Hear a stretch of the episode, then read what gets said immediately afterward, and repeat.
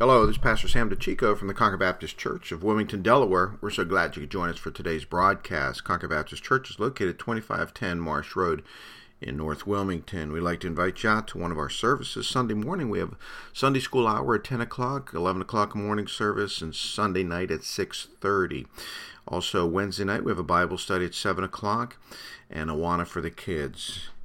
We'd like to also um, invite you out to uh, any of our special events that we have coming up, as we'll give announcements about that in the future. We're also the home of Concord Christian Academy, a school that goes from K 2 through 12th grade. And uh, if you need any more information about our church or school ministries, visit our website, concordbaptistchurch.org.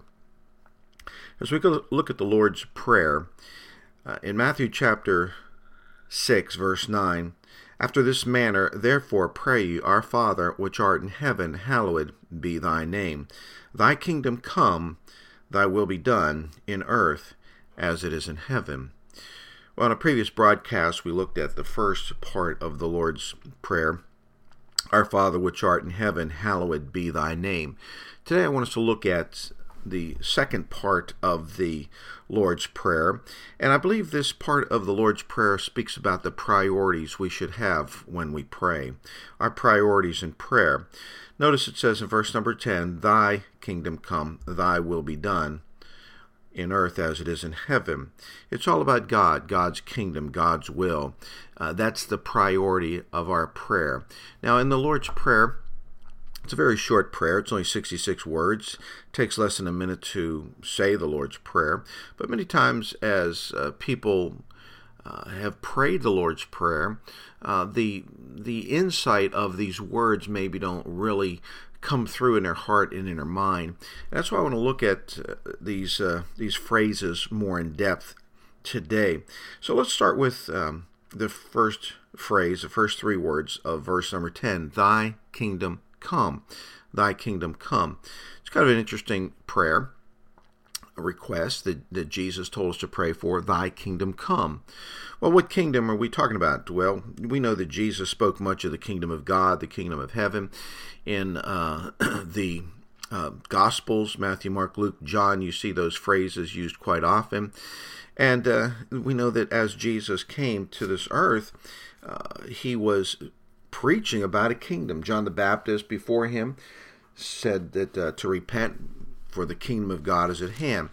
Uh, for example, then in Matthew chapter 4, and uh, uh Jesus also spoke about his kingdom how that uh, there was this kingdom that, that he was going to preach. In verse 23, it says, And Jesus went about all Galilee, teaching in their synagogue and preaching the gospel of the kingdom and healing all manner of sickness and all manner of disease among uh, the people.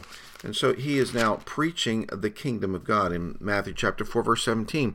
For, from that time, Jesus began to preach and to say, Repent, for the kingdom of God is at hand.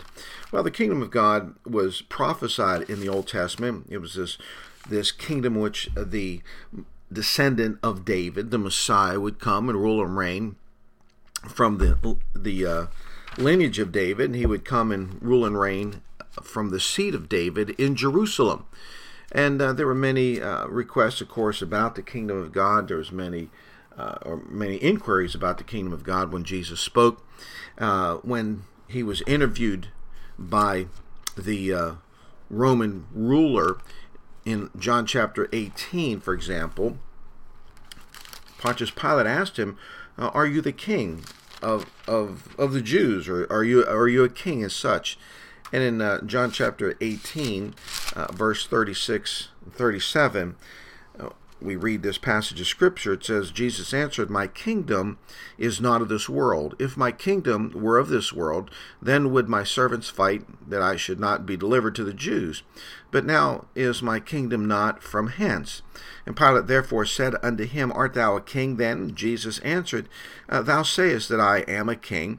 Uh, to this end was I born, and for this cause came I into this world, that I should bear witness unto the truth. Everyone that is in the truth heareth my voice. And so Jesus uh, answered the question by saying, Yes, he is the king of a kingdom, but his kingdom is not here on this, this world, on earth now. And um, how that uh, you know he was born to be a king. If you remember the prophecy in Luke chapter one verse thirty three, when the angel of the Lord came to Mary and spoke about her son that she would bring forth. And it says, uh, And he shall be great over the house of Jacob forever, and of his kingdom there shall be no end.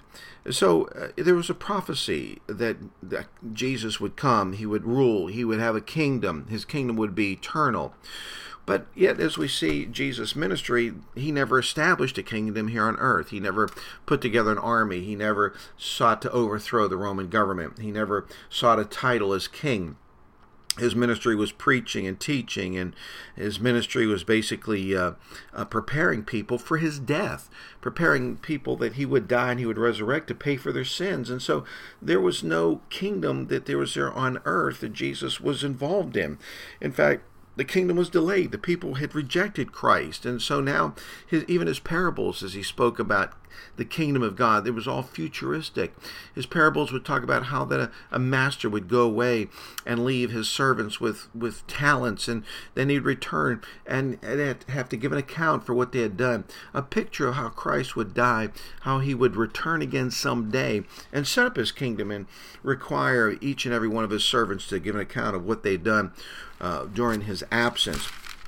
When Jesus uh, was crucified, he resurrected and he walked on his earth for 40 days. And as he was about to ascend into heaven in Acts chapter 6, uh, Acts chapter 1, verse 6 and 7, uh, the, the, the disciples asked him a question. And they said, Lord, wilt thou at this time restore again the kingdom to Israel? And he said unto them, It is not for you to know the times or the seasons which the Father hath put in his own power, but you shall receive power after that the Holy Ghost has come upon you, and you shall be witnesses both in Jerusalem and in all Judea and in Samaria and unto the uttermost part of the earth. And so as the question came to Jesus, uh, when is the kingdom coming? His answer that he gave them was, you're not going to know about it. Just stay busy witnessing, expanding the kingdom, kingdom, winning people to Christ. And so, uh, this is what Jesus' kingdom was all about. Well, later on in Matthew chapter 6, verse 33, he said this also about the kingdom. He said, But seek ye first the kingdom of God and his righteousness, and all these things shall be added unto you. And so, the kingdom of God is both futuristic and present. Uh, Jesus, at another point in Scripture, said that the kingdom of God was in us, meaning that, uh, yes, we look for a kingdom. We look for this millennial kingdom, this thousand year rule and reign of Christ, as the book of Revelation teaches us. We look to someday that eternal kingdom when the new heaven and new earth and new Jerusalem will all come down and King Jesus rules and reigns forever and ever. But until that kingdom comes, we are still supposed to live and seek the kingdom by living like we are in the kingdom, meaning that Jesus rules and reigns in our life and we're obedient to him and we serve him now, just like all the things we'll do when we are in his kingdom. And so uh, when we come together and pray, Jesus said, Look forward to my kingdom, pray for my kingdom to come. As we look to this earth, we see that there's a lot of corrupt kingdoms throughout this world, there's a lot of corrupt governments, there's a lot, lot of corrupt politicians. There are people that are le- in leadership that are not believers. There are people that uh, make rules and regulations that simply do not have any biblical background or, or biblical principles that they base things on. So that's not the king. That's the kingdoms of this world, and the kingdoms of this world will always be corrupt because they're they're head up by by uh, unsaved people or by uh, people that that are not part of uh, the the eventual kingdom of God. And so we look to this world and we pray, Lord, we're excited about your kingdom. We want your kingdom to come. We desire for your kingdom to come. And so this is a great way to pray for the kingdom of God. And as we're waiting for the kingdom, we're saying, Lord, help me to live today as though I'm living in the kingdom. Thy kingdom come. And then as he continues in this this uh, Lord's Prayer. The second part of this uh, verse number 10 says this Thy will be done in earth as it is in heaven. Thy will be done in earth as it is in heaven. Well, there's there's a, a mention here of, of the will of God being done here on earth, just like it's being done in heaven. Well, everything in heaven is perfect. God's will is, is perfect. Everybody in heaven is doing God's will. The angels uh, proclaim God's holiness, they're doing God's will.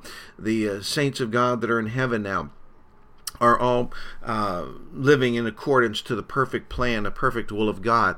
And so in heaven, it represents everything is perfect, everything is right, because the will of God is um, is taking place.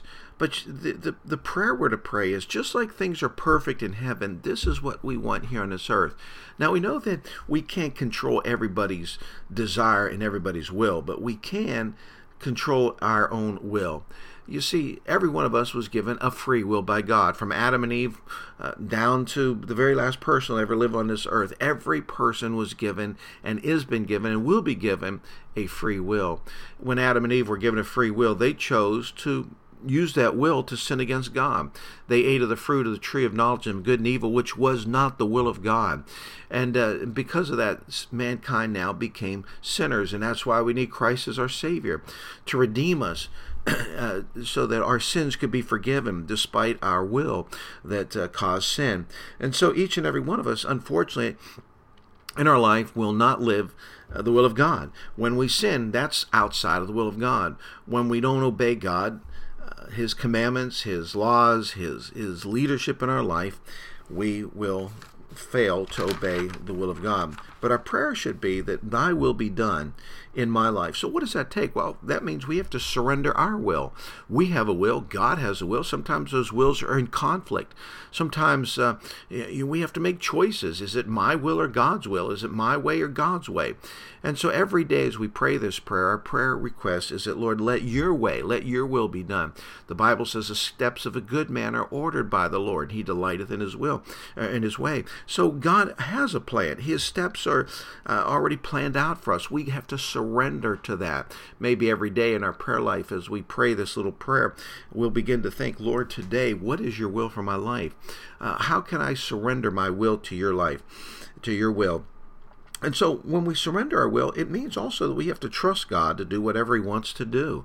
We have to trust God. We have to believe that His will is best and that His will may not be what our will is. His desires may not be what our desires are.